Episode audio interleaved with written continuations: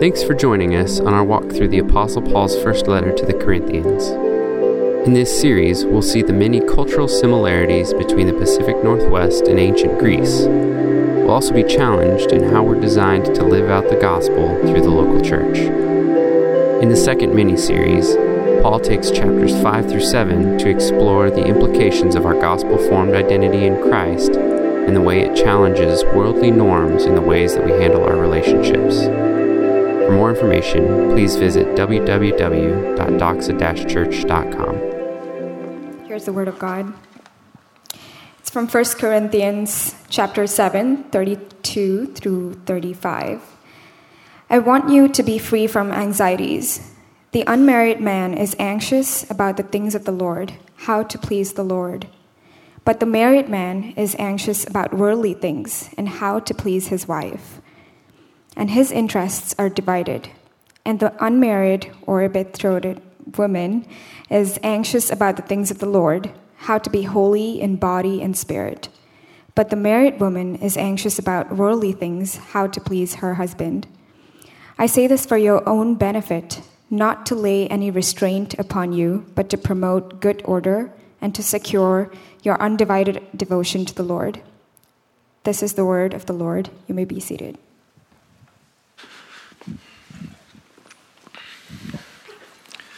Good morning. Good to see you all. I have enjoyed the weather as well, like Donald said. Uh, my name's Jeff. If I have not met you, uh, I look forward to getting to meet you, I, I hope.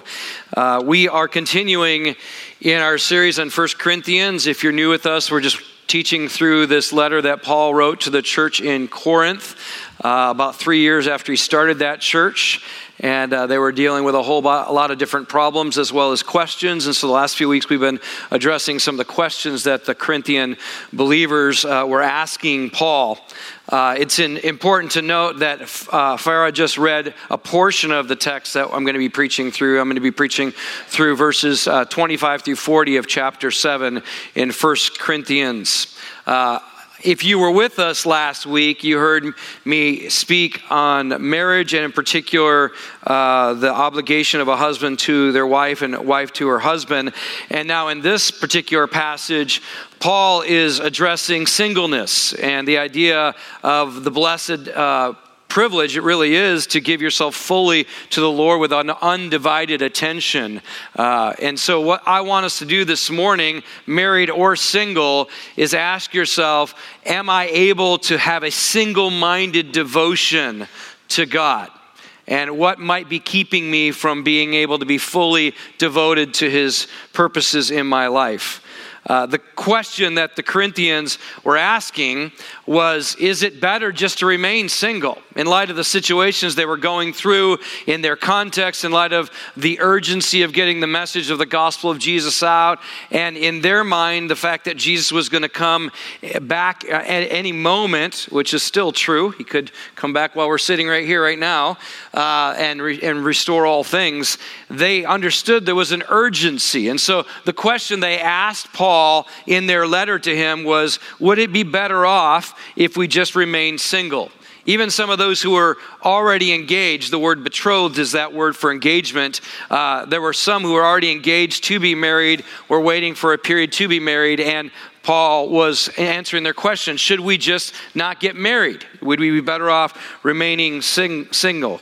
And so, what I want you to do, first of all, all of you, before I begin to teach through this text, I want you to ask yourself in your heart how free do you feel to obey and follow God's plan for your life? How free do you feel? Do you feel distracted? Do you feel uh, overwhelmed? Do you feel like there's too many things that are calling for your attention? Or do you really feel free to love God with all your heart, with all your soul, with all your mind, with all your strength, and then to obey his command to love one another as he loved us? Uh, and, and not only to love, but to be a disciple of Jesus who makes disciples. So I want you to ask that question Do I feel free? Do I feel unhindered from obeying God and following his ways in my life. And Jesus said, this life of loving God with all our heart, soul, mind, and strength, loving our neighbor as ourselves, is the life that is truly living. It's the flourishing life. It's the life that God designed you to live. And if you're not living in that way, you're actually missing out on the life He intended for you. Whether you're a Christian or not a Christian in the room today, God's made you for his purposes to live in relationship with him and to live in love loving relationships with one another so ask yourself, how free am I? Do I have a single minded devotion to God and His commands and mission?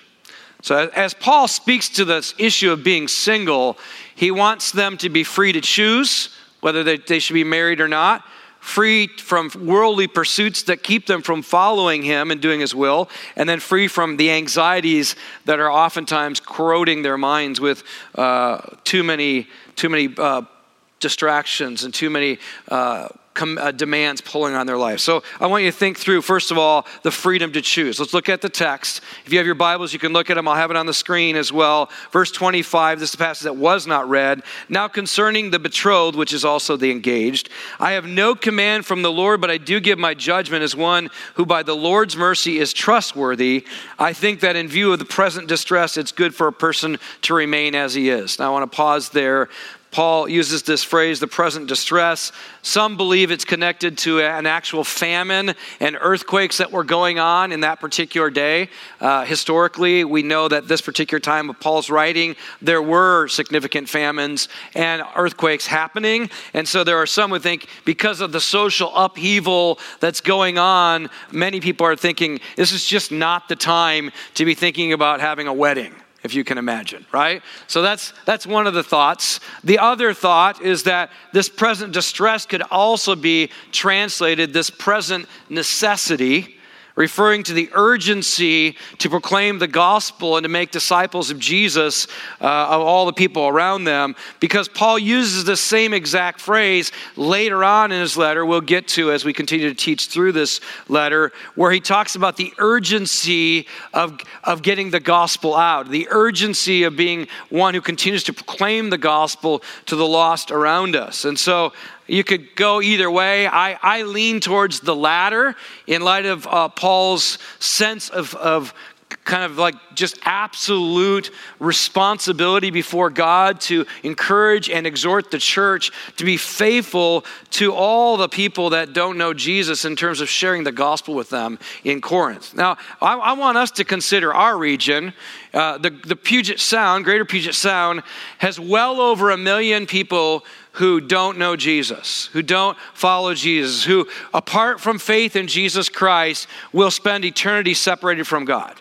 So I, I, just want us to think about that, and I want us to ask: Does that like get us? Does that does that give us any sense of urgency as we go about our work, as we think about our neighbors, as we consider our family members? Do, do we have this sense that we better be single minded in our devotion to God and His mission because there are uh, well over a million people who will not get to enjoy what many of us already get to enjoy, which is this relationship with God that changes everything from the inside out. I hope that we have a sense of urgency. And if we were to, if we were to just take Paul's letter, we'd say, in light of that present reality, what are we doing? How devoted are we? How serious are we to the mission? Paul continues in light of this question should we get married or not? Verse 27 Are you bound to a wife? Do not seek to be free. Are you free from a wife? Do not seek a wife. But if you do marry, you have not sinned. And if a betrothed woman marries, she has not sinned. Jump down to verse 36, similar kind of thinking. If anyone thinks he's not behaving properly towards his betrothed, if his passions are strong, similar to what we talked about a couple weeks ago, and it has to be, then let him do as he wishes, let them marry. It's no sin. But whoever is firmly established in his heart, being under no necessity, but having his desire under control, we're going to come back to that phrase, has determined this in his heart to keep her as his betrothed, he will do well. So then he who marries his betrothed does well, and he who refrains from marriage will do even better. So the basic answer Paul is giving here is do whatever you want in this matter. Get married, don't get mar- married. You're free to choose. Now, he's going to qualify this in terms of how important it is to consider this question in their present context. But overall, he's saying, You're free in the Lord to remain single, you're free in the Lord to be married. And you might hear that and go, What's the big deal? That that's, doesn't sound very earth shattering, Jeff. But in the context they were in, this was remarkable. Uh, and maybe some of you grew up in the church. Uh, you grew up, you know, if, you, if you're in your 40s, 30s, or 40s, you grew up and were given I kiss dating goodbye. Uh, and you were told that marriage is everything. And if you're a woman, you should wait around for some perfect guy to show up on your doorstep and sweep you off your feet and take you into life everlasting, full of joy and pleasure, right? Anybody read that book? Grew up with that book? I know Josh, he's since recanted that book. Uh, it's no longer being published. He disagrees with himself on many things he wrote. Uh, and I won't get into that uh, and uh, all that he said, but I will say, unfortunately, in, um, in the Christian context, growing up, in some cases, we've made marriage ultimate.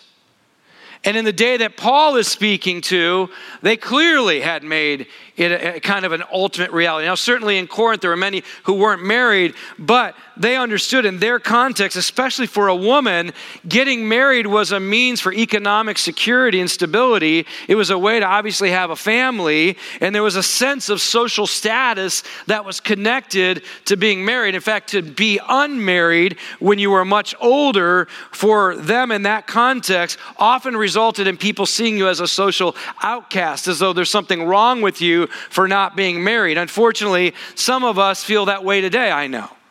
Some of us who are single are used to having people going, Hey, why aren't you married? What's going on? And immediately there's a social stigma attached to you if you're not married. And I, I want to apologize for that. Uh, if we as a church have in any way tried to make marriage more important than being single, it's just not biblical. Paul would affirm both as equally. In fact, he would say, in their context, even better to be single. For there's lots you can get done. There's a freedom that you have that a married person doesn't necessarily have. And we'll come back to that in a minute. So I, I don't know if you felt this, but I have to acknowledge that I'm sure I've played into it. And in any way I have, where I've made it appear as though marriage is the ultimate, and unfortunately created a, a subpar standard for those who aren't married, I, I have to own that if I've done that. And please forgive me because I'm not in line with the Word of God if that's what I've done. God values all of us in the station of life we're in. And the station of life we're in is intentionally designed by Him for His purpose in our life. And one is not better than the other. I know even for my wife growing up, the, the idea that the ultimate was get married, have kids, take care of your home was put in front of her on a daily basis to the point at which the idea that you would go to college was just unheard of. Why would you need that? And I, I don't want to in any way de- degrade my, my wife's upbringing, but that was a, a large push in the church in that day. And I'm grateful that I have a wife who is devoted to me and our children and is a stay at home mom, but what she's doing is no better than someone who chooses something else. I want to make sure that's really clear. Unfortunately, we've, we've almost created a level of spirituality that you're better if you've done that, and that, that doesn't line up with God's word. So I want to be careful that we don't teach something His word doesn't teach. I, I do believe growing up, at least my age group, I'm 50, uh, 40s and 50s, the idea that you would be single wasn't promoted. Right? I maybe it was in your household, but was, the idea that you would remain single all your life so you could devote yourself fully to the Lord was not something that we were encouraged toward. And uh, Paul would disagree with that and say, there's many good reasons not to get married. There are, we are blessed, by the way, by people who didn't get married. I don't know how many of you have read any of John Stott's work, but I'm deeply blessed by the work of John Stott, who remained single his entire life, passed away recently, his last few years, uh, was a, a, a pastor uh, in uh, England at a very prominent church, has written volumes of incredible work on Jesus and the gospel and the cross. Uh, C.S. Lewis spent the majority of his life single, and we all benefit from his writings as a result of him devoting himself fully to creatively describing the realities of the kingdom of God through books that reach kids all the way to adults. Henrietta Mears, some of you may have heard of her, single woman in Hollywood, worked at, uh, was a part of Hollywood Presbyterian Church. She devoted herself especially to young adults and to people in the industry to disciple them to Jesus and develop them in their faith. She happened to develop one particular man that many of us know. His name is Billy Graham. She poured into Billy Graham. Billy Graham would, was fond of saying, there are, there are three women who greatly impacted my life my mom, my wife, and Henrietta Mears. And, and we've been blessed through the life of Billy Graham and the ministry of Billy Graham because of the way a woman who devoted herself to be single minded in her devotion to Jesus Christ poured into young people like Billy Graham. So we are free to choose, and there are, there are real good reasons to remain single. If you are in the room and you are single, I want to encourage you not to look down on your position and status, but to ask God, why and how can I uh, fulfill the call on my life that you've given me in the status and station I'm presently in? You're free to choose, and both can be very good, but they're only as good as you are free to choose. The idea being, are you really free in your heart? To make a choice. Paul uses this language in verse 37 but whoever is firmly established in his heart, being under no necessity, but having his desire under control, has determined this in his heart to keep her as his, his betrothed, he will do well. And I just want to focus on that phrase being under no necessity, but having a desire under control. Paul's saying, I don't want there to be any external force other than God or internal desire other than a devotion to God that drives your decisions. Uh, I want you to be free, free from the world's pressure. Feel from even free from even your peers' pressure, free from a, a desire in your heart that's not fully devoted, single minded in its devotion to Jesus Christ. And we live in a context of com- conflicting pressures. Right? On the one hand, you might have the internal desire to get married, and yet you live in the Pacific Northwest where there's a great deal of value placed on autonomy and personal freedom, coupled with your own desire for personal expression, leading many around us to look down on marriage and to say it's an evil thing, it's a, it's a horrendous thing. We, we have images in our mind of like a ball and chain of some kind of slavery that is attached to marriage. So you might have an internal desire, but an external pressure that keeps you from per- pursuing marriage. Paul is saying, pay attention to what's compelling you. Pay attention to if to anything that's controlling you. So I would want to ask that question I asked at the beginning again: How free are you? And I, I'm, I'm saying this to the singles and the married people in the room. How free are you to pursue God's call on your life? If you're looking to get married because you want to give yourself away in service to one another and together fulfill the great commandment of loving God and loving others and the great commission of making disciples, and you want to do that in partnership with somebody else, you're probably free. Get married, pursue it, it's a good thing. But if you want to get married because you can't live without it, singleness, the idea of being alone, is a thought you can't bear then you're being controlled probably by the wrong desire. And to be honest, it's going to crush your spouse. If you only get married so that you won't have to be alone anymore, you only get married so that someone can fulfill your desires, you only get married so that they can help you be all that you're meant to be. Unfortunately, you can't be single devote, single-minded devotion to Jesus with that mindset because you've tried to make someone else your God. In the case, in this case, your spouse. And I promise you, you will not be free, and neither will they, and it will crush them.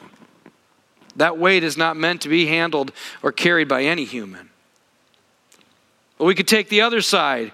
If, for instance, you choose to remain single because you want more freedom to spend time with God, you want more opportunities to love your neighbors, you want to be free to actively engage in Jesus' mission with all of your time so you can make disciples and make disciples, eh, then please stay single. You're free in your heart to do that.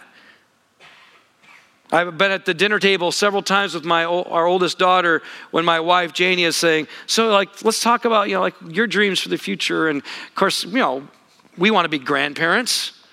You know, we'd like to have little grandkids someday. And so, unfortunately, there's that unfortunate pressure you can put on your kids without even knowing it. And so, uh, we had this one particular conversation about what, what's your dream for the future? And, you know, what, what would you do that we've done as parents? And what wouldn't you do? And, you know, of course, there's a lot more wouldn'ts than woulds, but it's okay. We can handle it. And uh, I, I, just, to, just recently, my daughter Haley said, Well, what if I don't want to get married? And I know that was, I know that for Janie, it was like, What? And for me, I'm like, it's, I'm going to be preaching on this. I better embrace this, right? Like, and so, and I will say, as, as, an aside, this last week, I have spent more time trying to be in the heart and the mind of a single person. I, I, actually, I've asked a lot of uh, single people a lot of advice about today's message, and and I I, have realized that it's it's hard to get out of the mindset of being a married man when that's my re- existence, that's my present reality, that's what I know. And yet to hear my daughter say, What if I don't? I have to affirm the Apostle Paul and say, if the reason is good and you want to pursue God's call on your life and you want to be as free as possible, to be fully devoted to Him and all of His work in and through you, then that's a good thing. It's a good thing. If, on the other hand, you're single and you want to remain single primarily because you want freedom to focus primarily on your career and your own self advancement. You hate the idea of being obligated to anyone. You want to keep your options open all the time. You're just waiting for the right opportunity to come along. Then I would say you might not be free. You might potentially be enslaved to the, to the idea that self expression, living for self, being as free to do whatever you want all the time is the greatest good. And I would say that is contrary to the gospel. Even though Jesus was a free, uh, a single man all his life, he gave himself away to everyone. He surrendered his life to the Father's will and ultimately gave himself up to death on a cross for you and me. He, did, he wasn't single so he could save himself. He wasn't single so that he could be all about his own desires. He was single so he could give himself away to the Father's will. And there may be some of you here who are just and I, I want to be sensitive as I say this because I know there's some of you who really want to be married and and and you just haven't had that opportunity.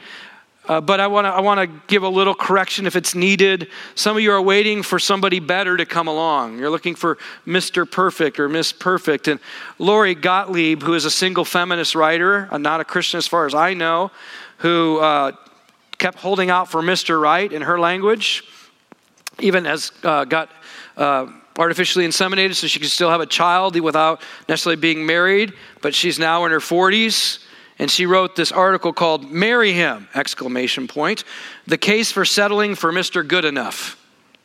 This is in the atlantic. This is back in 2008 so it's a while ago. She says this when we're holding out for deep romantic love we have the fantasy that this level of passionate intensity will make us happier. But marrying mr good enough might be an equally viable option especially if you're looking for a stable reliable life companion what I didn't realize in my 30s is that while settling seems like an enormous act of resignation when you're single, once you take the plunge and do it, you'll probably be relatively content. that's because what makes for a good marriage isn't necessarily what makes for a good romantic relationship. Once you're married, it's not about whom you want to go on vacation with, it's about whom you want to run a household with. Marriage isn't a passion fest. It's more like a partnership formed to run a very small, mundane, and often boring nonprofit business. I love that statement.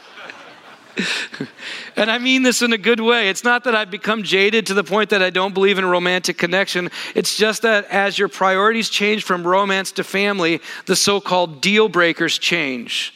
Part of the problem is that we grew up idealizing marriage, thinking that it meant finding the man of your dreams, who, by the way, doesn't exist precisely because you dreamed him up. And so we walk away from relationships that, make, that might make us happy in the context of a family. Those of us who are looking for a soulmate are almost like teenagers who believe they're invulnerable to dying in a drunk driving accident. We lose sight of our mortality. We forget that we too will age and become less alluring. That's so true. And those of us who are older realize that, especially I want to say this if you're not married, you know what makes my marriage great? Is I'm doing life with my friend. And we're devoted together to God's purposes to glorify Him, to, to pursue his, his call on our life, to make disciples of others. I, I, I shared this last week, and my wife told me not to share too much. Yes, I do enjoy a very passionate relationship with my wife, but I'm telling you, it went from infatuation. She was 20 when we got married, I was 24, to actually realization from infatuation to realization. We realized who we had married and that what we thought about the other became kind of a facade. And then we saw that we were two broken people. And I would guarantee if we, you were to tell us beforehand what we were really like, we probably wouldn't have gotten married. But God, in His grace, put us together, and we've learned how to love one another and die to ourselves in the process. Now, I don't know if you're a Friends fan or a Seinfeld fan, but both of those particular stories epitomize the reality of waiting for Mr. Right or Mrs. Right. Rachel leaves the altar of her wedding in the very first episode of Friends because Barry the orthodontist is just not doing it for her. And she leaves, and then the rest of the 10 years is about her trying to find Mr. Right, and she finally settles with Ross, right? Who clearly is not that much better than Barry the orthodontist. But she's just finally realized, I think, that that, that idea of finding the perfect man is, is not, it's a fantasy. Of course, she's not the perfect woman. And then you got Chandler. Every time he thinks he finds the perfect woman, he finds something wrong with her, whether it's her hands or the way she talks. And of course, Seinfeld's the same pro- got the same issue. You remember the big hands lady? Remember that episode? Like he, he just he's, she's gorgeous and he looks down and her hands look like man hands and he just can't he can't get over it, you know. And so I, I, we can laugh at that because I think in some ways we need to laugh at that because the reality is we all have man hands, right? We all have something wrong with us whether it's physical or spiritual. I, was interacting with someone recently who was trying to wrestle with marriage and this idea, and she was asking, like, what are deal breakers? You know? And and I, I, and she said is there anything that like bothered you about janie? I'm like oh there's tons of things that bother me about janie. And janie would tell you there's even more things about me that bother her right? Because we're just we're human. In fact I've learned to laugh at the things that used to bother me because it's a way of saying, like, we're not the same, and we learn how to be with one another. This isn't just for marriage, this is for your, your missional community, for the people that you do community with. Hopefully, you look around going, like, these are not people I would do life with apart from Jesus, right? And that's not to put them down, they're thinking that about you. Okay? So, are you free in your heart? That's the question. And then, are you free from worldly pursuits? Paul says it this way in verse 28. Second half of the verse, yet those who marry will have worldly troubles. And when the world wor- worldly there is not meant to just be things outside of Christianity, it means the things of everyday life. You'll have worldly troubles, and I would spare you that. This is what I mean, brothers. The appointed time has grown very short. Paul and many others believe that he would come. Jesus would return any moment, and they wanted to be found ready and find as many people following Jesus as possible. That's still true for us today. From now on, let those who have wives live as though they had none, and those who mourn as though they were not mourning, and those who rejoice as though they were not rejoicing, and those who buy as though they had no goods, those who deal with the world as though they had no dealings with it, for the present form of this world is passing away. Now, notice Paul does not say, the one who has a wife, stop having a wife. He says, live as though you didn't. And this is important to get because it doesn't mean to abandon one another. He says, to, to stop living as though you did, to stop mourning, he doesn't say stop mourning, I'm sorry. He just says uh, go ahead and mourn, rejoice, engage in work, disengage from work, but don't do it as though you're not doing it. And that's kind of a weird phrase. Like, how do I stay married as though I'm not married? How do I mourn as though I'm not mourning? How do I rejoice as though I'm not rejoicing? How do I engage in the world as though I'm not engaging in the world? How do I do work as an employee at Microsoft or Amazon or Google, or wherever you work, as though I don't do work there? That's, that's kind of the, he's kind of raising attention point. And what he's trying to say is he's saying, I want you to relativize the world that you live in. I want you to realize that marriage isn't the ultimate. That work isn't the ultimate. That, that the, the laughter and the sorrow is not the last word. That, that your sorrow will, be, will someday become laughter, that your mourning will become rejoicing, that all these things are temporary realities. And if you live as though they're the ultimate reality, you will find yourself being let down. They will never satisfy like you think they will. Marriage isn't the ultimate, neither is being single. Material possessions have a shelf life. Your career isn't all there is. And unfortunately, an inordinate amount of love or pressure placed in these things leads not to you possessing them, but them possessing you. You become a slave to the thing that was made to be a good gift from God, but becomes an ultimate thing, and therefore it has mastery over your life, and therefore you're not really free. Paul says the present form of this world is passing away. He wants us to keep in mind that there's an eternal reality, and that word for form, this present form of the world is passing away, is, was used in the broader Greek culture in their language to describe the mask uh, an actor would wear in the theater. And so, what Paul is saying is this the present mask of this world is fading away. In other words, Uh, God is showing the things of the world for what they really are. That though our job and marriage and relationships and possessions may be good gifts, they're still not the ultimate gifts when we look at Jesus and all that He is. Stephen Tiam says it this way Everything we have is good. The problem is it parades itself around as ultimate, promising to give us everything our hearts desire, but it's all a charade. And now that Christ has come, the jig is up. Everything is slowly but surely being unmasked for what it really is good, but not ultimate, not everything.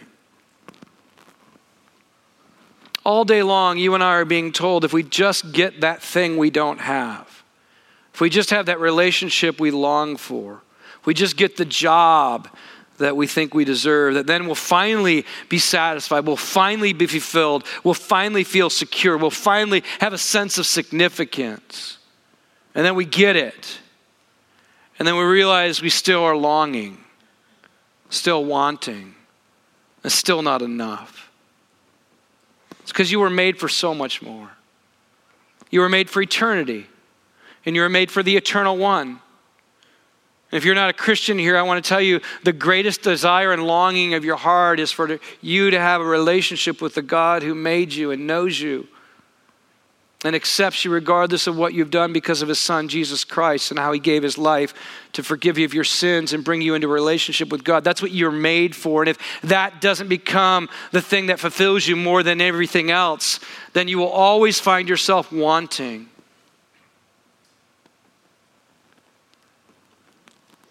You'll get married, but you'll realize the honeymoon is going to be over. You'll get that thing that's so beautiful and shiny, and eventually it just is dull. Uh, the, the oasis that you've been chasing after, you realize is really a mirage. And if you've lived long enough, you, you, are saying amen to everything I just said because you know you thought something would give you great fulfillment and you got it, and then you wanted something else.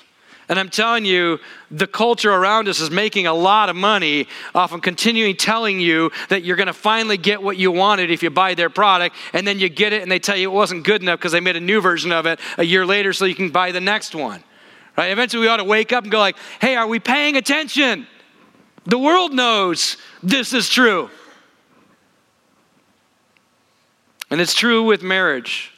Those of you who are single, I just want to be really clear. When one person with problems marries another person with problems, the problems don't go away, they multiply. Okay, so you're going like, man, if only I could get married, I just want to warn you. It isn't as great as you think it is.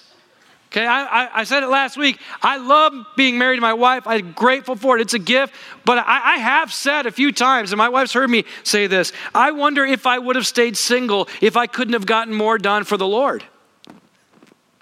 I'm thankful that I'm married. I love my kids. I don't regret it. I said that to a few people in the office this last week, and they said, Jeff, God knew that you were a mess and you needed help.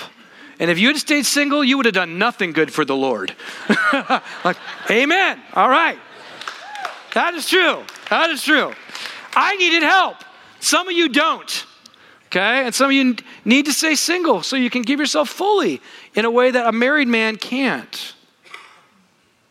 Paul goes on. He wants them not only to be free to choose, free from worldly pursuits, but free from anxiety. He says this in verse 32 I want you to be free from anxieties, and this could be translated additional concerns in your life. The unmarried man is anxious about the things of the Lord, how to please the Lord, but the married man is anxious about worldly things, how to please his wife. His interests are divided. The unmarried or betrothed woman is anxious about the things of the Lord, how to be holy in body and spirit, referring to her public, her, her, her private and public life. But the married woman is anxious about worldly things, how to please her husband. I say this for your own benefit, not to lay any restraint on you, which is another way of saying not to put a noose around you. He doesn't want you to feel that you can't be free. But he does say to promote good order and to secure your undivided devotion to the Lord. That's why I titled this message Single Minded Devotion. A wife is bound to her husband as long as he lives, but if her husband dies, she's free to be married to whom she wishes only in the Lord, meaning marry another believer in Jesus. Yet in my judgment, she's happier if she remains as she is. Every one of us, I said this at the beginning, every one of us has been uniquely designed by God to live in relationship with the Lord our God as our first primary relationship, that as the most important relationship in our life, to make Him ultimate, to love Him with all our heart, soul, mind, and strength. And if, if we do that, if our vertical relationship is right, then our, our horizontal relationships will bear that out. That's why Jesus says the greatest commandment is that to love the Lord your God with all your heart, soul, mind, and strength, and to love your neighbor as yourself. And he knew that if we didn't have this relationship right, this relationship will be broken. All of us are made for this. And then all of us are commanded, if you're a Christian, by Jesus, to be on his mission to make disciples of all nations. Wherever you live, work, learn, and play, you are sent as a missionary of God, as a witness, bearing witness to all He's done in your life so others might be drawn to Him. Regardless of your station, regardless of your situation, all of us who are Christians, who bear the name of Christ as our Savior and King, we are all called to live this life. That is for all of us married, single, divorced, widowed, all of us are called to this. And it's not an obligation, it's a privilege. It's a privilege to participate in the universe, universal salvation plan of God, to, to, to join in with God's redemptive work of bringing souls into the family that will enjoy Him forever. That's not an obligation, that's a privilege. And if every time I say something about being a part of the mission of God or being a disciple who makes disciples, you go, oh man, I just don't know if I got time and energy for that, then I just want you to question yourself about what value you place on the King and His agenda. If you know Jesus and what he gave for you, laying down his life at the cross for you and I, and you go, I just don't know if I got time for that. Obeying him, his commandment, giving my life away for others, then I just want to ask, do you know him? Do you know what he's done? Has it gripped your heart? Are you single minded in your devotion to your king? And those of you who are married, Paul is trying to wake us up to reality that maybe someone didn't tell you before you were married, and that is you're still responsible to obey the, the Lord your God, to love him with all your heart, to love your neighbor as yourself, and to be a disciple who makes disciples. That's still, you don't get to bow out and go, well, I just, I don't have time for that because I'm married and I got kids. No, Paul, you had the word of God probably before you were married, I hope, if you were a Christian, and hopefully you read this passage where Paul said, hey, just so you know, when you get married, you don't get to bow out of what I commanded, it's just going to get harder. Because now you, you got to love your wife or your husband. You got to love these little kids, and it gets complicated because they're in sports and they're in dance and they're busy, right? And you're driving around and you're like Uber drivers for about six or 10 years. Amen? Any parents out there? Like, like, but that doesn't mean you get to go like, well, I don't have to do any of that. I'll wait till they're older. But don't don't miss this. If you raise your kids to tell them the world is all about them, don't expect them to leave the house and all of a sudden turn the corner and be all about Jesus.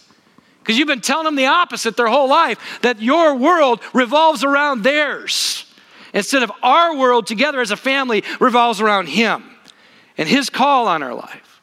So if you're married and you have kids, you go, man, I just don't have time for this. I just want to let you know you don't get to say to the king of the universe, you don't have time for his agenda. And those of you who are single, you're going, Amen, yeah, that's, that's why I'm not going to get married.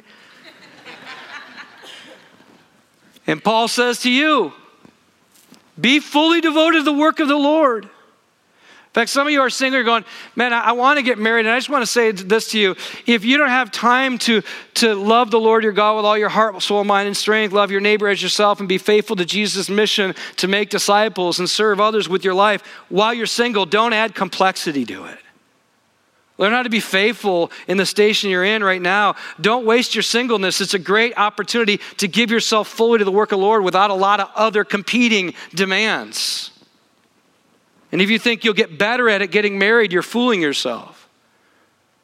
In fact, I would say those of you who are new in marriage, unfortunately, some people get married in their first couple years, they just bow out of everything. And I'm just going to tell you that's probably one of the worst things you can do for your marriage. Because the first few years are some of the hardest years for some people. And when they get out of community and they're not getting people around them to watch them, encourage them, build them up, and spur them on, oftentimes those marriages don't make it. And we live in a context where we're constantly being distracted and all of our attentions are being drawn so many places. And in a, in a culture where we feel like we have unlimited opportunity and unlimited freedom, we're actually not very free. We're, we're, we're full of anxiety because we're like, which thing do I say no to? There's so many great opportunities out there. Sociologists say that failure in this world is actually just called feedback. Failure is feedback because we only de- deem ourselves failures in the culture we live in based upon the feedback around us that says we aren't enough. The single person is told to have a great career, be a great friend, keep your online presence going, update your knowledge of every new Netflix and Hulu series that's available while you also keep yourself perfectly fit, nutritiously balanced, politically engaged, socially conscious, and relatively and, and relationally connected to everyone while you keep all your options open. Any single people in the room hear what I'm saying? Feel it? Is that amen? And then there's mothers out there, you're being informed through social media that you need to regularly post on Facebook, Instagram, and Snapchat in ways that will always gain more likes, more friends, and more followers. And you should pay attention to when your friends post because if you don't like them, they might dislike you. So you got to just stay on top of that while you also have three kids in sports, dance at the same time. You got to have your own business and remodel your home like Joanna Gaines right? While you author a book about a mom who doesn't really give a care about what people think of her, and she's told to also simplify her life in such a way that she organizes everything perfectly like, like Maria Kondo. Okay? Moms, any of you feeling that? Like, no wonder you're overwhelmed. Fathers, you're being told to work 50 to 60 hours a week to climb the ladder, bring home an expanding salary to pay for your kids' unending hunger for technology keep them involved in club sports, give them tutors to ensure their grades make it so they can get into college, and then you got to have a college fund on the side so they don't go into debt and someday regret you at being their parent who didn't think ahead of time, right? And at the same time, dad, you got to be at every game or performance, date and romance your wife and all three kids, serve on a board, have a hobby, stay fit, get enough sleep, be a reader because leaders are readers, you know, and then remain an ongoing learner. Fathers, anybody feeling that? Right? And then you come to Doxa, and I remind you that you're supposed to obey God with all your heart, soul, mind, and strength. Love your neighbor as yourself. Be a disciple who makes disciples. Serve with your gifts and be involved in, in a, a profound way in the church. Amen? And you're all going, enough. I'm overwhelmed. I can't do it. And that's the east side. I've been here long enough. So you're going like, he finally woke up. He was from Tacoma, you know, that sleepy town down south. Bohemian arts, you know, and anti the system and don't go to work. And now he's on the east side, and, and everyone's going like, he doesn't get it. Do you understand how busy we are? And I do, because I'm one of them. And that's why we're trying to simplify things for you here. And you might think it's complex, but we try to just make it real simple. Gather, go, grow. Gather every Sunday to hear God's word, to be encouraged, to let your own heart know that someone sees you and knows you and gets your struggle, and you have one who overcame, so you're not alone in the world anymore. Do you know that the average attendance for Doxa members is one, well, maybe not members, people, is 1.5 Sundays a month? That's not good. I'm not trying to shame you. I'm just saying, for some reason, this doesn't get a priority in your life for many of you. Now, you're the nine o'clock, so you're like, no, we're here every week. but you know that studies consistently show that those who attend a church gathering one or more times a week, a gathering of the church, live longer, suffer less depression, are less likely to commit suicide, less likely to divorce. They're more generous, they volunteer more in their community, they commit fewer crimes, including domestic violence. Being with the church on a weekly basis is good for your soul, it's good for your family, it's good for your community, it's good for your city. Amen. It is. You should make time for it. And your friends who aren't here, send them this link to watch this message. And we're called to go on mission. And you might go, I don't want, I don't have time for that. But I'm going to tell you, it, studies also show that people who are in, in community with people who know them and are in their life and pay attention to them are actually healthier people. And the depth of the community arises with the depth of the commitment to love others, not just self. And some of you are going like, man, I feel so alone. I feel so isolated. You need to be in a community of people who love Jesus together. And some of you are in a community that loves people together, but you don't love the lost. You're not on mission to other people. And you're going, how come our community always feels like it's not going anywhere? It's because it's not going anywhere. It's because when you make it all about yourself, you become codependent. But when you make it about others, not only do you grow in your love for God and others, but your community becomes deeper. Because how many people grow in depth by just vacationing together? A little bit. How many people, when they go serve another people in another part of the world for two or three weeks, come back going like, I, these are the deepest relationships I've ever experienced in my life? That's how God designed you. Whoever seeks to save his life will lose it, but whoever loses life for my sake, Jesus says, will find it. So that's why we're calling you to that, to not only gather, but to go in a missional community. And I want to say this especially for singles. Some of you, you need us as married people to stop just talking about kids and marriage.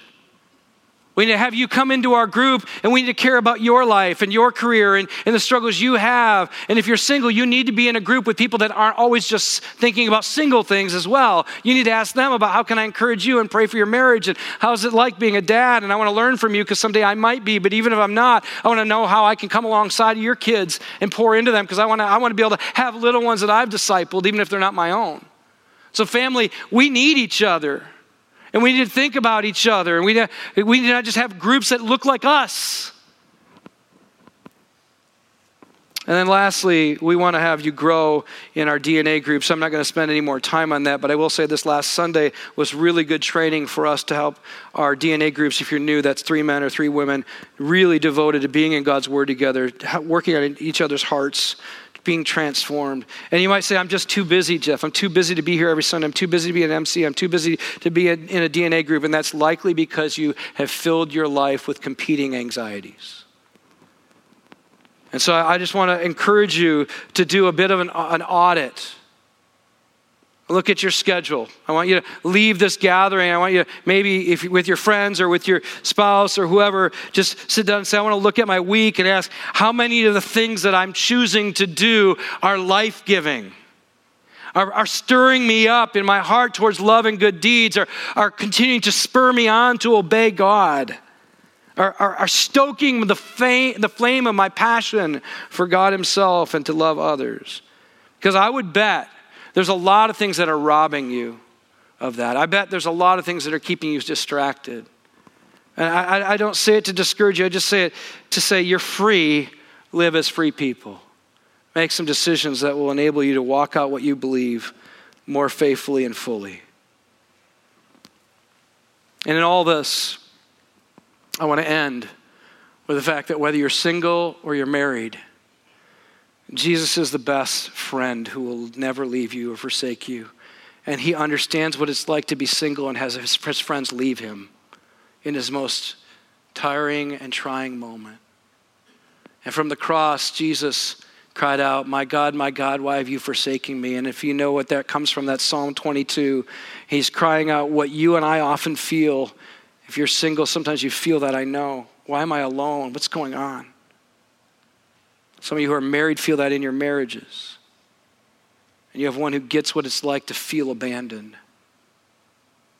But the rest of the psalm tells us that God rescues his people, he saves them. So, too often when we hear that, my God, my God, why have you forsaken me from Jesus' lips, we think the, the Father just walked away, and that's not actually what happened. The Father knew he was going to raise him on the third day, give him the name above every name, exalt him above all, and accomplish for you and me the certainty and absolute confidence that we can have a friend that sticks closer than a brother in Jesus Christ. And we can be part of a forever family, even if we feel at times alone. And that there'll be a day when we will join Jesus at that great marriage feast. And whether you're married now or not, you will be, as the church, married to the perfect spouse, Jesus Christ. And that's what we look forward to. And that may sound strange to you, but what that means is we get to experience what you all have been longing for forever finally come to fruition in that moment. Amen? That's what we hope for. And if that becomes ultimate, everything else can become penultimate. It doesn't have to be the ultimate in our life. Let's pray that God does that in all of us. Father, we come to you. We thank you that Jesus was willing to live a single minded, devoted life to your will. And because of that, we are forever changed and full of hope. We pray that you would help us to be single minded as well. In Jesus' name, amen.